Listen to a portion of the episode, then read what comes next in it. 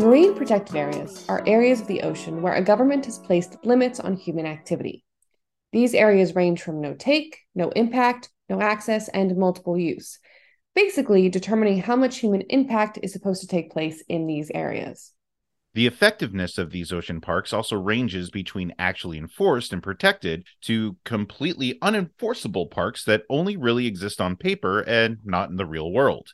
Making sure that these MPAs that are put into place are actually affected is super important to ensure that the 30 by 30 initiative, a worldwide initiative for governments to designate 30% of the Earth's land and ocean areas as protected areas by 2030, is actually effective. On today's episode, we speak with representatives of the NGO Wild Aid and some of the partners they're working with to make sure that ocean parks are enforceable, realistic, and work for the local population. Join us now for an all new Ocean, Ocean Science, Science Radio. Radio.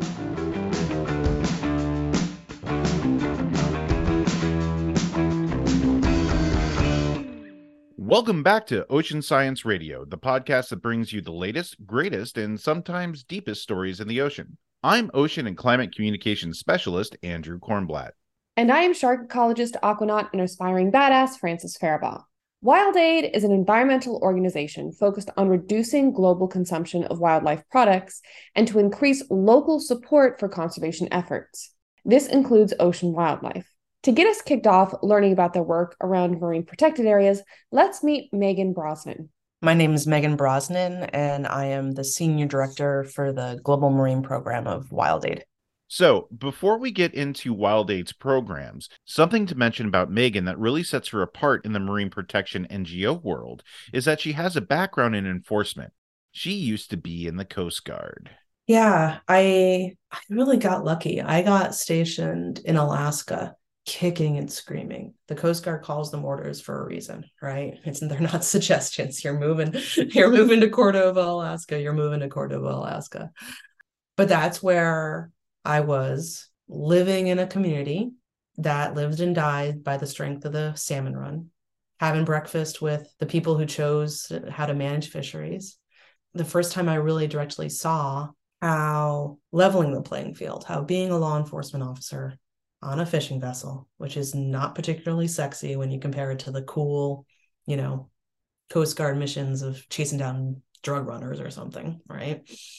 But how it has a, a deep, it's a deep need and it's a important one. I got hooked from that. And I got lucky, right? I went from being the person who was jumping on board fishing vessels, you know, enforcing the laws to the Coast Guard's deputy chief of marine resource enforcement over the years. So I got to see all the different layers that it took to run law enforcement program. I was at Coast Guard headquarters as marine protected areas was really first coming into the forefront. This is before 30 by 30. I think this was even before 20 by 20, right? When marine protected areas were just becoming a more well known and used conservation tool. We had nonprofits coming to us at Coast Guard headquarters and saying, "Hey, we we just got this great new marine protector area established, and we realize we have to enforce it. How do we do that?" And it just opened my eyes to the fact that I could play a bigger role, or there was a bigger need outside of even just the what the U.S. Coast Guard does for that expertise. So I'm really grateful for it. And how would Megan say that the experience in a marine enforcement agency lends itself to her work and what Wild Aid is doing with MPAs? Well, it gives me a huge amount of legitimacy, right? Like every single time we start up a new program, we meet with partner agencies. When we started up our partnership in the Bahamas called the Marine Action Partnership in collaboration with the Nature Conservancy, my first visit, I found myself sitting across the table from the most senior level admiral of the Royal Bahamian Defense Force. You got to be able to speak the language. you and like why is that person, that ultimate professional who has built their whole career and lifetime going to listen to a US based non-governmental organization and like think that we're going to add value to them.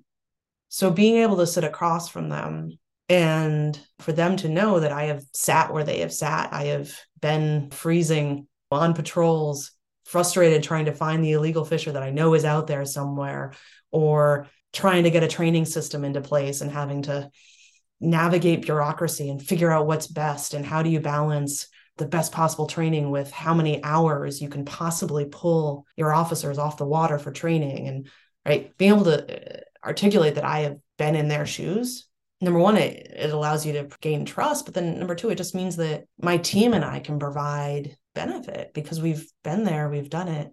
Okay so tell us about wild aid's marine program Wild Aid's marine program is in 14 countries, 75 locations, and we help marine leaders, ocean leaders who are trying to protect their waters, protect their oceans, protect their marine parks by building their capacity to better enforce their waters. Cool. Uh, okay, Megan, what is the current problem with ocean protection and MPA enforcement?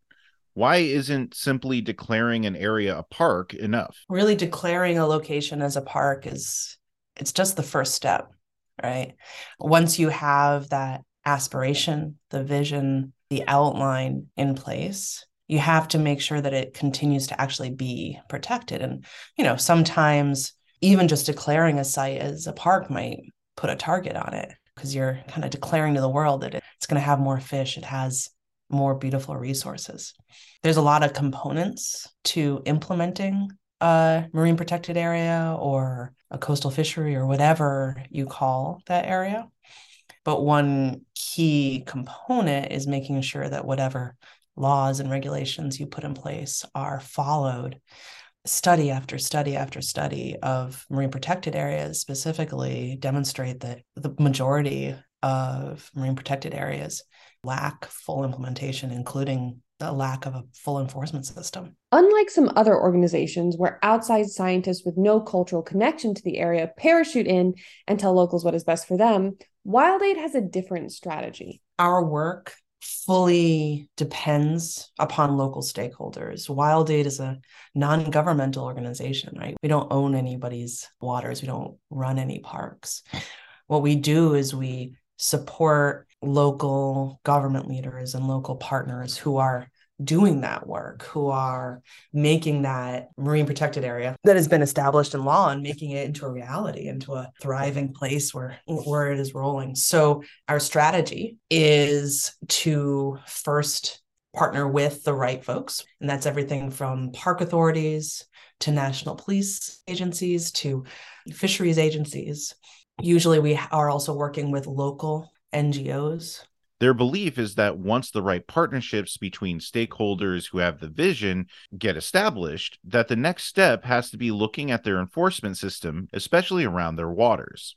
A coastal fishery must have the same five components for there to be a complete marine protection system in place surveillance, enforcement, policies, consequences, and a consistent funding source.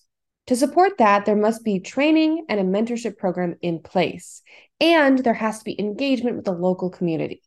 Back to Megan. So we partner with those right partners to evaluate the completeness of their marine protection system in each of those five components, and then use that to create a marine protection system plan, which is a vision for what they would like that system to look like. And then we partner with them iteratively year over year to achieve that vision.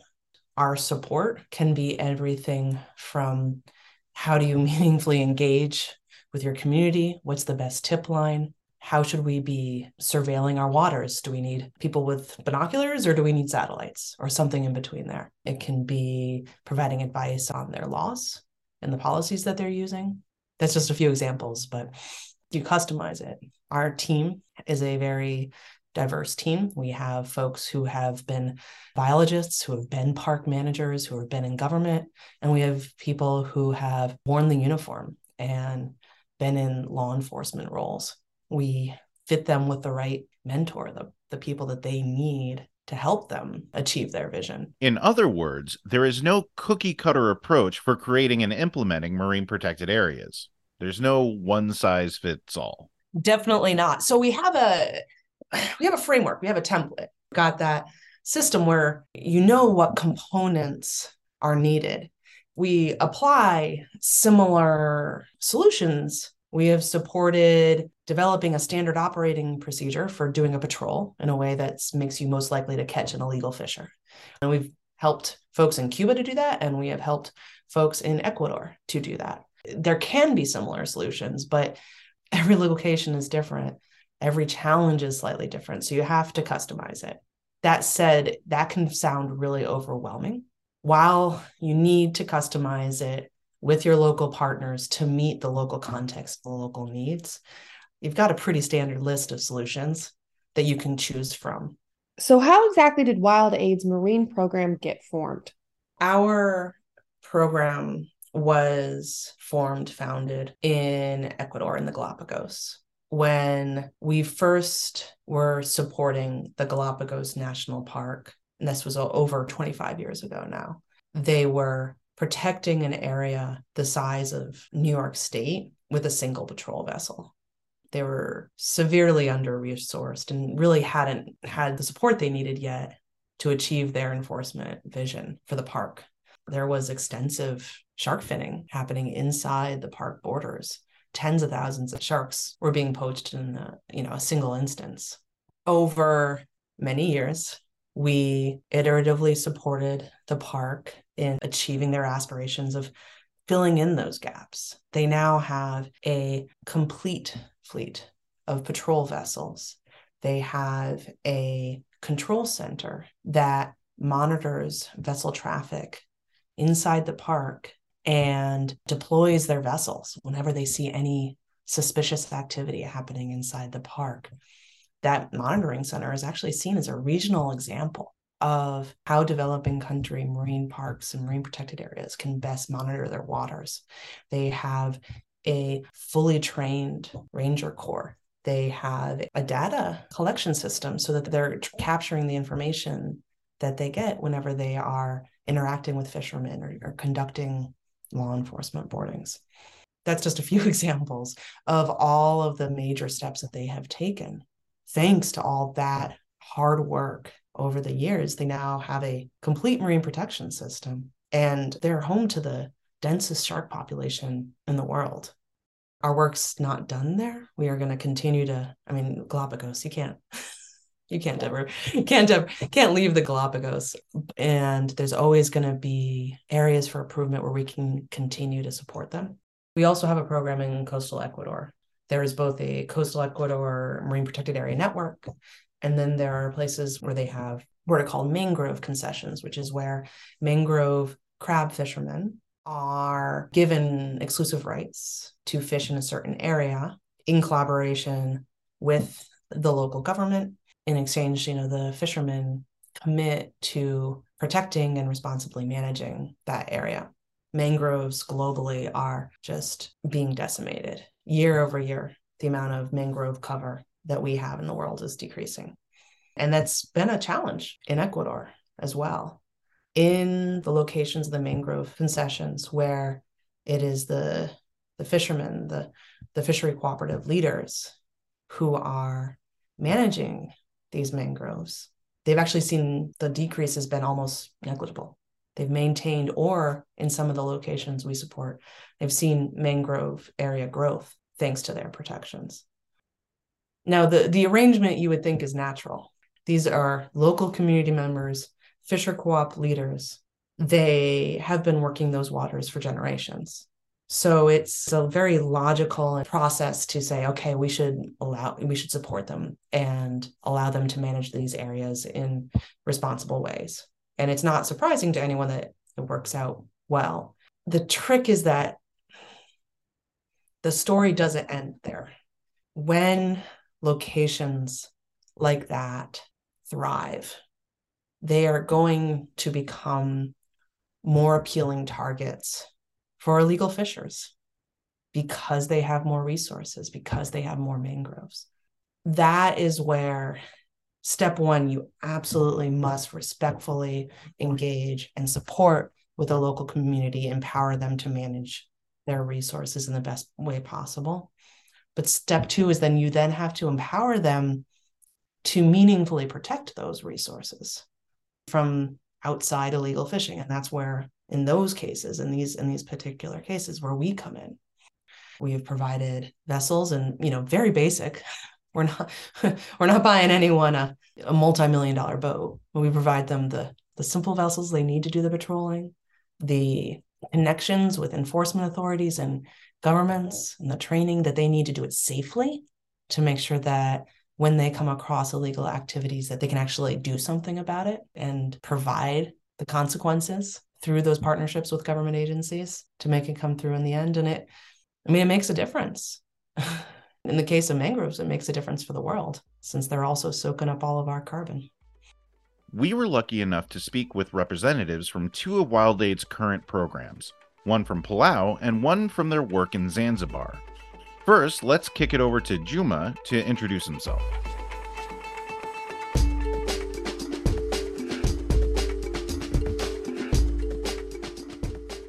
Okay, thanks. Um, my name is Juma Mohammed, and I'm working for Mwambao Coastal Community Network, or in other words, it's called Marine and Coastal Community Conservation Zanzibar, as a head of programs managing all the programs across Unguja, Pemba, as well as Tanzania mainland. And I'm based in Zanzibar, Tanzania. Juma followed a relatively untraditional route to the world of conservation. Actually, I'm from finance and banking industry. I've been working with the commercial banks for quite a while before moving to my passion of conservation.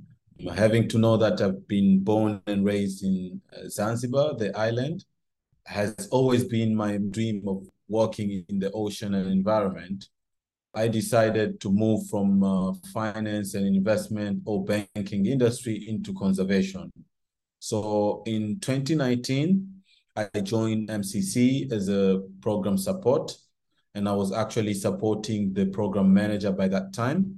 But uh, good thing that I was actually promoted to program manager, and I was actually managing all the program. And by that time, uh, WildAid and Mwambao uh, partnered to provide a strengthened monitoring and control, as well as surveillance capacity uh, building to collaborative fisheries management groups on the Pemba Channel Conservation Area. And I was actually appointed to be the program lead of that partnership. So that is how I started to work with WildAid. The Pemba Channel is a Category 6 MPA conservation area. This category is given by the International Union for Conservation of Nature and Natural Resources. Category 6 means it's a protected area with sustainable use of natural resources, such as fishing by locals. It is meant to both protect the ecosystem or habitat and the associated cultural and traditional values of the natural areas. It was actually established in 2005 and it's actually covering around 825 kilometers square, and it's actually a 3.22 uh, kilometer wide band strengthened across the western coast of Pemba Island from the north to south parallel to Pemba Channel. And it's actually very important because of its regional importance of marine biodiversity, and it is widely recognized in the international importance for the reef resilience. But also, as it covers 1,000 kilometers square, it is considered as a hotspot for cetacean and has high coral and associated species diversity. That's why it, has been considered very important hotspot in, in this region. The Pemba Channel is considered a hotspot for cetaceans, with one of the highest relative diversities and relative abundance levels for cetaceans ever recorded. But this channel is also incredibly important for the local community. The marine resources are very vital for the artisanal fishing, supporting livelihood and food security for almost 191,000 people in the 34 coastal communities. Going back a little bit, you mentioned the MCC. What exactly is that? MCC is abbreviated or the Marine and Coastal Community Conservation Zanzibar, or Mwambao, which is actually widely known here, is a local marine conservation NGO and is based in Zanzibar. It was established in 2010 that works with the fisheries communities of coastal communities in Unguja, Pemba, but also in Tanzania mainland. So um, the focus is on building capacity of this local fisheries community on how they can best manage their marine resources. For efficient monitoring and control, Mwambao also focuses on working with group of communities. So we work with group of communities that formulate collaborative fisheries management group so that they can sustainably and efficiently manage these resources. In partnership with WildAid, uh, we are actually working to enhance uh, capacity of one marine protected area in Pemba Channel Conservation Area, in which this area incorporates 52 fisheries communities and six collaborative management groups. So we are working together with WildAid to support this community as well as to enhance their capacity in the monitoring, control, and surveillance. So WildAid actually supported us in uh, building these fisheries communities and also advancing their capacity in monitoring and control and surveillance. So we started the work in 2019 by first doing an assessment to see the need and wants of these communities that we want to work with. So that's how we started. And what is the MCC's actual strategy or approach for improving MPA enforcement? Marine conservation areas are vast. So we normally use a centrally controlled approach to surveillance, but also to enforcement. And this is because a controlled approach can sometimes be very, very, costly and often ineffective. So we decided to have a bottom up approach where community will be involved and will be heard and will fully participate from the very first moment to the last moment. So, and we believe putting community at first is actually making the whole process to involve all the stakeholders in it. So, we believe in community centered approach. So, the bottom up approach is what we normally use. And this is help in improving the efficiency but also it is very crucial when community have a co-dependence on marine resources. Uh, so it's very in, in inclusive. That's why we decided to use a bottom-up approach because we believe the centrally controlled approach it's very costly and uh, sometimes uh, doesn't build uh, trust as well as doesn't provide the ownership. So we want to build the ownership and community to own the whole process of conserving these marine protected areas. So, what training and tools have been provided to the local stakeholders around MPA enforcement in Zanzibar through MCC's partners? In partnership with the WildAid, we have managed to provide a training on monitoring, control, and surveillance to collaborative fisheries management groups, in which these groups did undergo um, theoretical training but also a practical training on monitoring, control, and surveillance. But we also train these communities on how they can effectively plan their patrols, but also how they can collect patrol data as well as write uh, patrol minutes once after they have conducted those patrol. So those are the, the tools that we have managed to develop. But also currently we have developed a pilot form digital form of which these communities they collect the form using the mobile phone that we have provided with uh, to them so they collect these uh, patrol incidents so that they can later on help them in the decision making process within these collaborative management groups so, Juma, what do you hope is the future of MPA protection enforcement in Zanzibar? And how do you hope the model you are putting together will influence protection in other areas outside of Zanzibar? Actually, the approach that we have used, or we are now using, is not only on enforcement, because we prefer having a community-based approach. So we believe communities are the one who should also be uh, given uh, an opportunity to conserve this area. If these community are empowered, they can be able to do more than what we think they are able to do. So, and we believe putting community uh, at the center of, uh, of conservation allows these community to be able to protect them. And uh, we have a very good example on those communities that we have already started to work with, and they have already started to manage this uh, conservation area. There are some other community members from other areas that they are now coming to these pilot areas where we've started to learn and to see if they can also implement the same approach that we have used in those CMGs that we have formulated.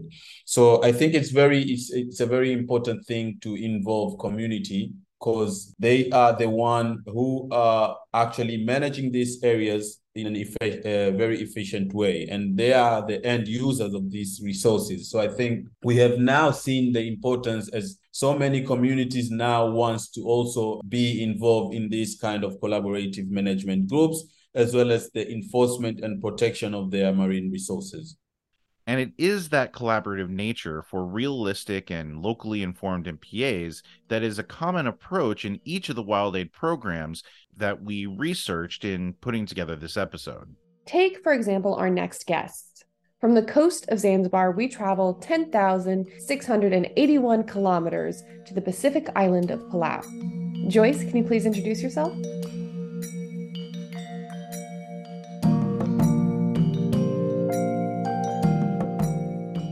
Yes, so uh, my name is Joyce Bale.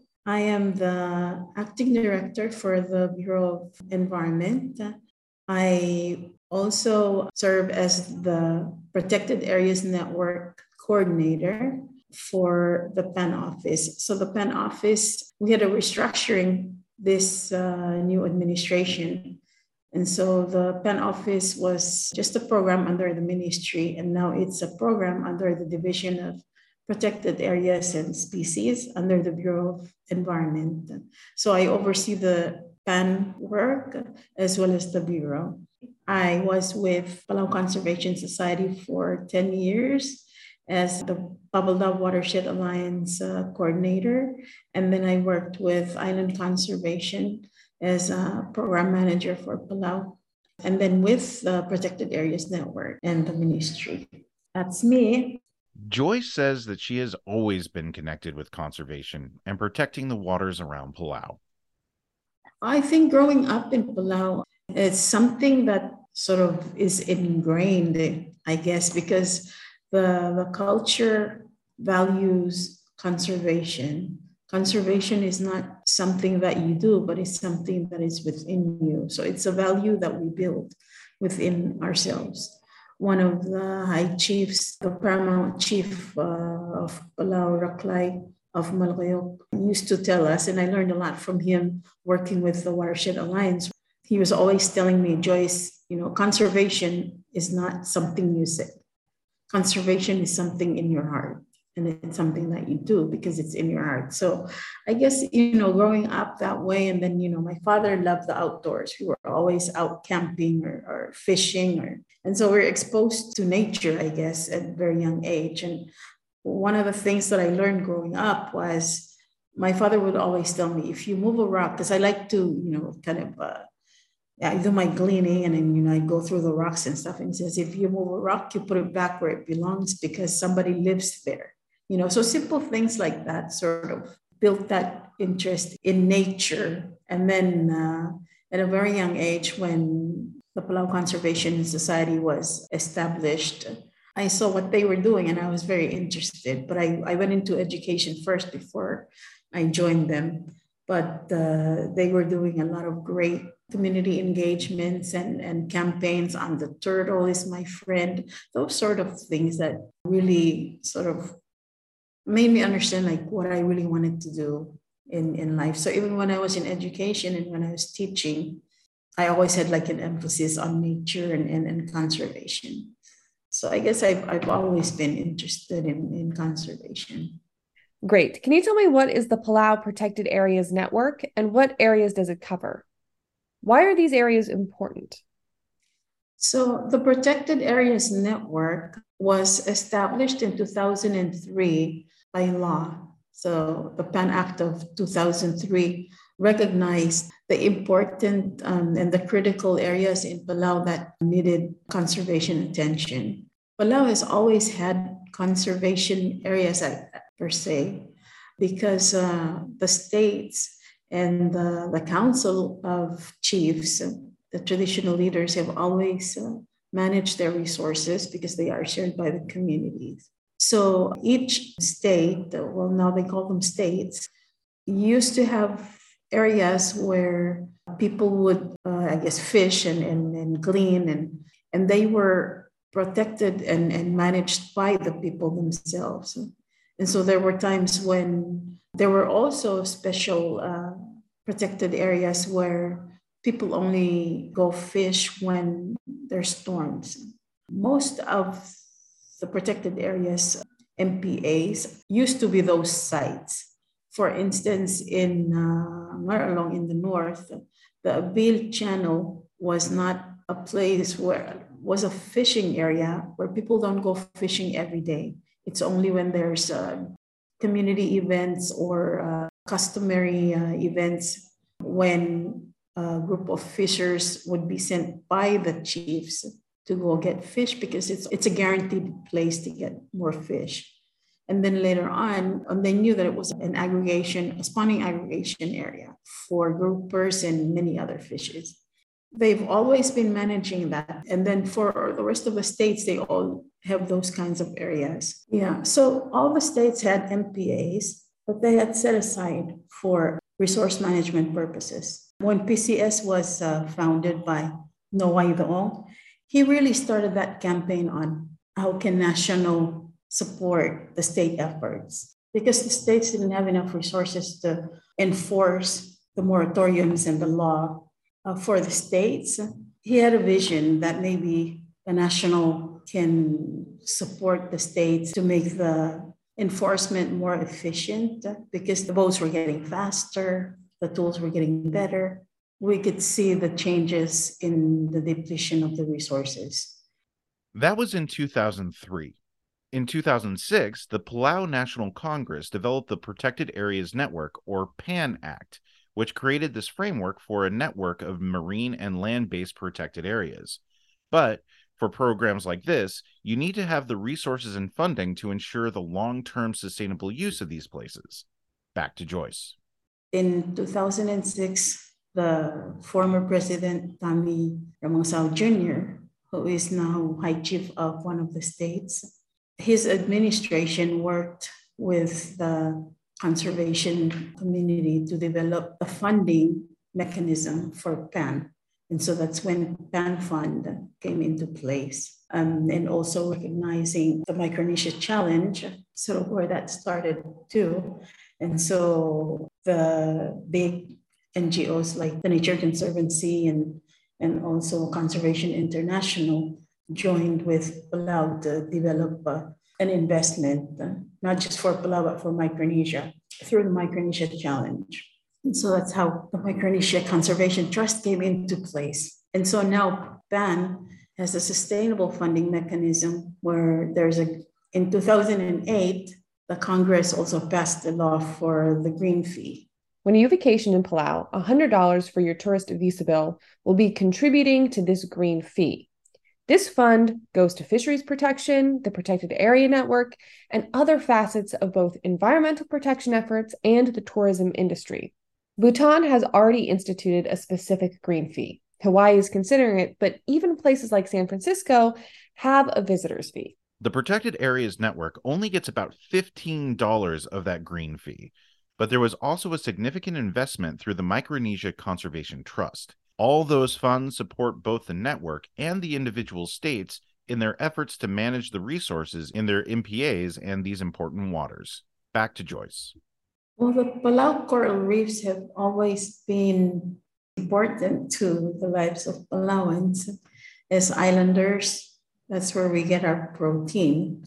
Other than a couple of birds, which we don't eat anymore, that's where we get our protein. So, fish, clams, uh, sea cucumbers, seafood is the main staples for Palauans.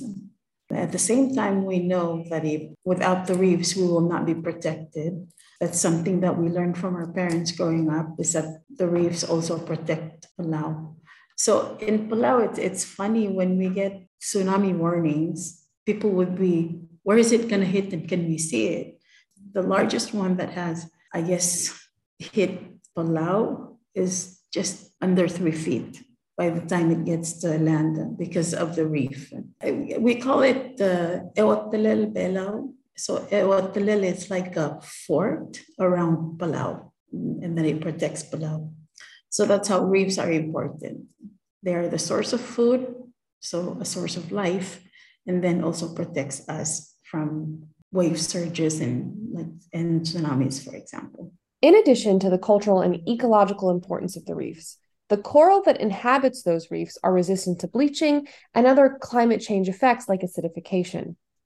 The coral bleaching during the 1998 bleaching event was as high as 90% at some sites in Palau, with the average mortality reaching around 30%. 10 years after the 2003 Protected Areas Network Act, they started to see significant recovery in the coral. Through that event, it sort of that was a, a, lesson as well that if we keep them healthy, then they'll be able to replenish the reef as you know after those devastating events. Other areas like the one here in Koror, which is in the Southern Lagoon Protected uh, or Managed Area, there's a, a lagoon where they've tested the water to be very highly acidic, but the corals are thriving. The Palau International Coral Reef Center, a coral reef research institute, is working with partners to continue to study how Palau's corals are adapting and to find out how to continue to help these corals thrive. There's been sites that have been identified and probably still more that, that we haven't uh, identified yet. But in the northern reefs, uh, aside from the Ebiil Channel, they've also identified another area that was resilient to the bleaching in 98. Yes, there are those uh, places and areas in Palau that we are keeping a close eye for and, and learning from to see how we can best protect the reef or help it. Or maybe it helps us understand better how they have been able to adapt to the, the change in sea surface temperature and that sort of thing. Joyce, can you explain how the sites that make up the network are chosen? How are the local stakeholders involved? Every state has several villages. For instance, in Melekeok State, there's five villages. Five villages, there's five council of chiefs. Each council was the authority that managed the marine area around their village. If there were any issues, the fishermen would report if in a certain area the fish were getting fewer or sea cucumbers are dying or something, the chiefs would declare a bul or a moratorium for that area. And so people would not fish there and they would fish in other areas until they get report back from the fishermen that there is progress, something like that. Then they open it up again. They've always been able to manage and they understand the areas very well, health wise and, and productive wise. That's how the protected areas were designated. The protected areas were then created legal entities through Palau's legislative process. But Joyce has been working with a number of NGOs, like their local partners from the Palau Conservation Society, and through meeting with other groups on how to explore other areas and improve enforcement. In 2018, when Joyce was the Palau Conservation Planner, she discovered that there were already assessments and studies that were done in the northern reefs with the states, and there was even a draft of a ranger's manual that was done with WildAid and through their partnership with the Nature Conservancy. She shared what she found with her partners and the state Palau coordinators to see how they could finalize this drafted plan. Because it looked really good, but it was never implemented or never finalized. So we uh, asked the Nature Conservancy for assistance, and they connected us again with WildAid and Global Parks. And so we worked with them through guidance and uh, their guidance. We, we worked with the coordinators to review and update the Rangers Manual. So in 2019, on the 16th anniversary for the Protected Areas Network, the minister then signed the Rangers Manual. And so it became policy. Um, now we have we're standardizing uniforms. There's a code of conduct, and so it's it's really made a lot of difference in how the community perceives the enforcement because we have really small communities like in the state you would have like 300 people that live there Everybody knows everybody. Everyone is somewhat related to each other. And so it, the the Rangers were having a tough time, you know, enforcing the law because you know how can you cite an uncle or an aunt or and so the focus was on was more on why we need to protect them and so they were out there sort of making sure people were complying but more like reminding uh, the community members of why we're protecting the areas and, and, and how it's benefiting everyone in the community the Rangers strengthened their community engagement and connection and leaned away from citing people to educating people on and reminding them of why these sites needed protection and their support in that protection. They also bring in the Council of Chiefs a lot in these engagements so they can help maintain that attitude and the perception of why these sites are important to their communities. Here is Joyce to tell us more about the Council of Chiefs. The Council of Chiefs are made up of individuals that represent clans. So each Palauan, every Palauan belongs to a clan. An individual belongs to a family, and then a few families belong to a clan. And then there's a head of a clan, that's the chief, that represents them in the council. So they still hold influence on how people behave and and so that's sort of where they come in as a support for the enforcement. At the moment, we see a little bit of deterioration where people are beginning to see that they can get away with things because the chiefs don't really have full authority now that we're under the constitutional government. They know that if they were cited or uh, if uh, they violated a moratorium, they can contest that in the court of law. And, and some of them have been successful. And so they know that they have that option. One of the things that Joyce's team discussed with WildAid representatives was how they could integrate the chiefs and the state government system more into these management plans so they can bring in some of those more traditional systems that are so important to the people of Palau. And it's evident that when we talk to the chiefs, they are more invested and more committed because you're born into your clan that has a role and responsibility within the community. It's something that you grow up with. The discipline, the, the values are there rather than somebody that was hired or elected to take on a responsibility we've always had them in the background and sort of like the safety net. So when we cannot pursue enforcement through the state or the legal system, we will resort to the, the council.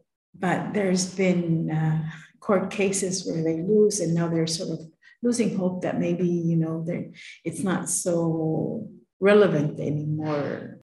That's one of the big questions. And then uh, in talking to some of the chiefs, uh, They've also uh, suggested that we bring it to the, the annual traditional chiefs uh, forum to see if we can come up with a better way to address the, that issue. Although the Constitution of Palau says that they should be working parallel to each other and that uh, when in conflict, the written law supersedes as long as it does not violate the principles of Palauan culture. What are those principles? And I think that's something that if we can define as a nation, then we will be able to solve that problem. I had a talk with my minister this morning in preparation for coming to IMPAC5. And his thoughts are maybe it's not having the traditional law support the written law, but how or how the constitutional government can best support what we already had. One can recognize how a cookie cutter approach for MPA protection and enforcement might not work, especially if you weren't working with and respecting the local stakeholders. According to Joyce, WildAid has been an ally in making it work correctly for Palau. Yes, um, WildAid has been a very important uh, partner. The advances, at least from my experience and for the time that I've been with the Protected Areas Network, our advances and our uh, progress in the PAN enforcement have been with the partnership with WildAid. Although we have a fish and wildlife program in Palau, their training is really just through like the police academy. For the first time this year, the first law enforcement academy for conservation was held. And with the support from uh, the Nature Conservancy and WildAid, of course, we developed uh, training modules specifically for PAN rangers. They will be graduating February February 13th or something, just before we return to Palau. Or so we are hoping that it'll be after, so we can join them and, and, and celebrate with them. The ministry and the states are excited so that is something that we are very grateful for um, and appreciate the partnership with WildAid. And we are hoping that this partnership will continue as we feel like we're getting closer to shore. One of the main things that we wanted to accomplish was to or streamline the citation process from the state to the national AG's office, really there is some progress, and this progress has been possible through support from expert enforcement program from WildAid. You may have noticed that new tech like drones and bleeding edge technology wasn't a priority that was mentioned in chatting with these local stakeholders. While cool technology would be rad, there are some issues with that if you go with a parachute tech policy. Back to Megan we are always looking for new technology and always testing new technology. If it's something that doesn't work well, we've probably broken it at least once. Uh, UAVs, drones. We're actually in a in a currently in a project where we are working with partners to develop unmanned surface vehicles that might be able someday be operational for protecting marine protected areas. They absolutely have a role what we have found is the challenge is that very few drones are designed with a developing country context in mind. And parts that would be ridiculously simple to get where you and I are, you and I can walk down to Radio Shack and get a few a huge amount of the resources that just aren't available. We've used them. We've used drones can be, you know, small quadcopter drones can be useful for for example the mangroves because mangroves can be very dense. It allows you to get up and over and see see what's going on and see if there's any illegal right logging or clearing happening.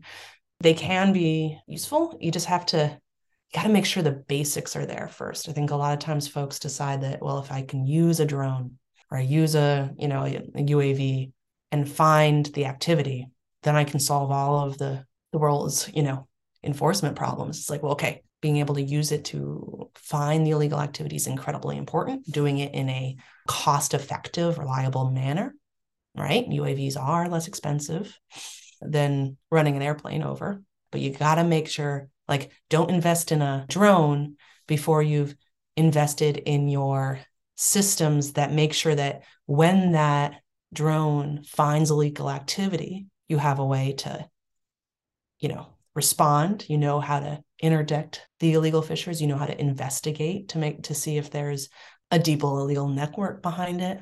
You're able to collect evidence and ensure that those people face consequences for that action. So you got to make sure that those steps are in place before you jump to the technology. When we asked Megan what is something that's been surprising for her about developing and implementing these partnerships and projects worldwide, she told us I think the degree of consistency, like the number of themes and common threads. Like I learn something new in every location I go to, but I'm rarely surprised anymore.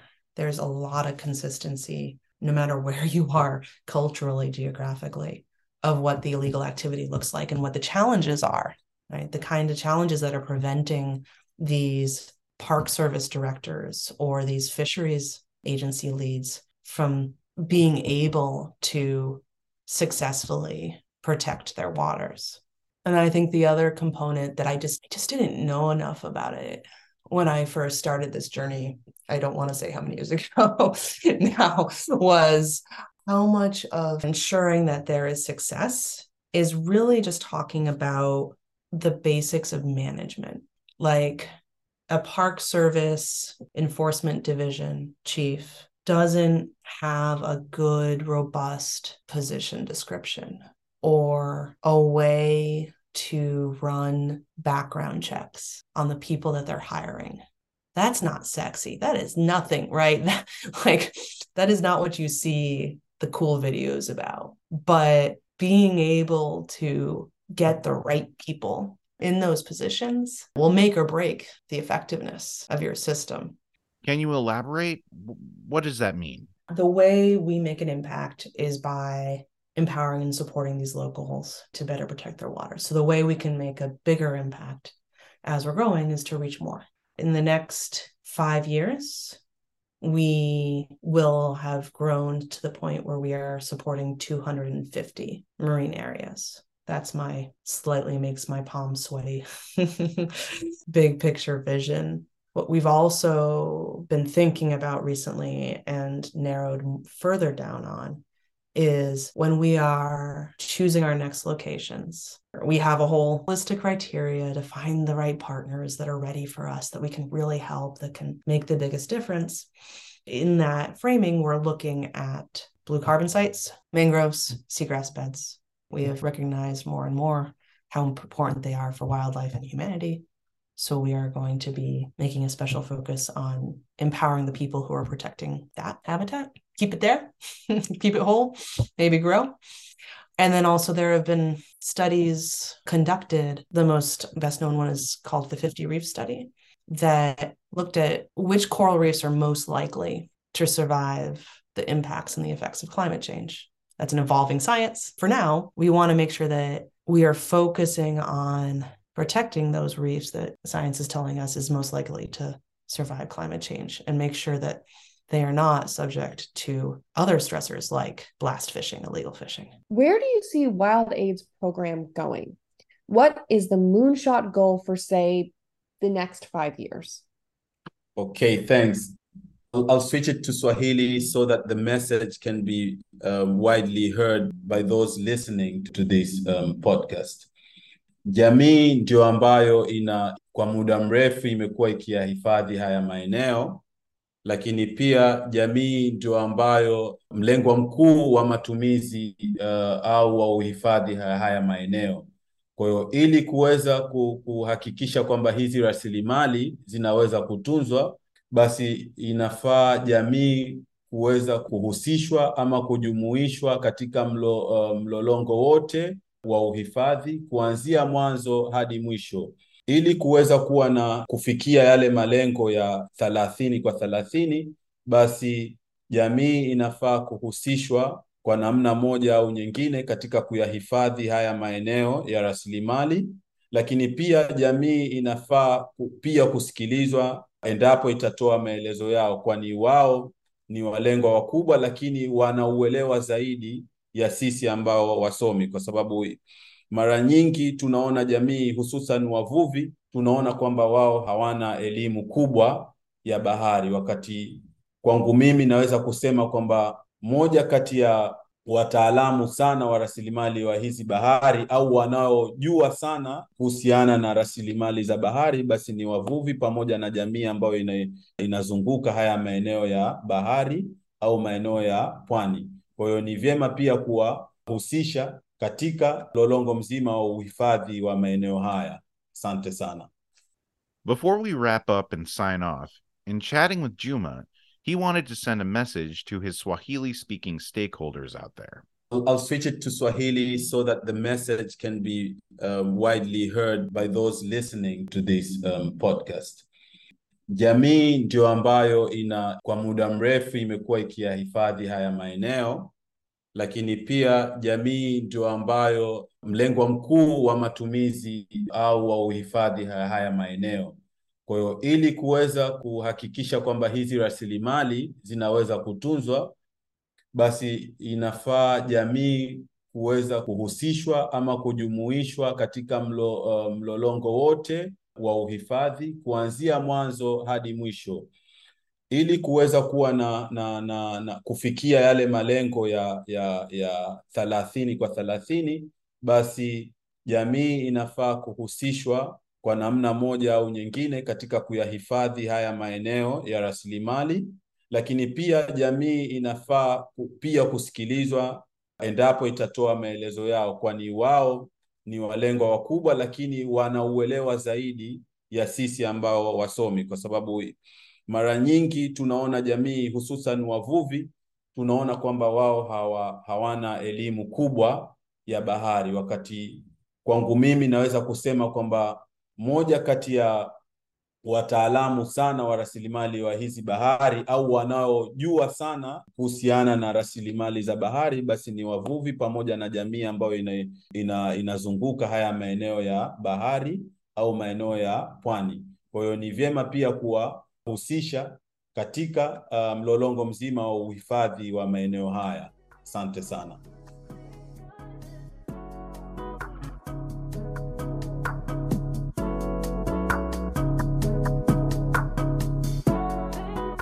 WildAid's strategy of working directly with local partners on identifying locations, advising on governance, helping with training, and even administration only seems to be resonating with their local stakeholders and having positive effects on the species and locations they are trying to protect. We hope that their model continues to produce results and spread to more locations across the globe, and help the world hit the 30 by 30 model with marine parks that are more than just paper parks or parachute policy. A big thank you to our guests, and a big thanks to you, our listeners. Don't forget to like, subscribe, and perhaps most importantly, share our podcast with your network and friends. Till next time, this has been Ocean, Ocean Science, Science Radio. Radio.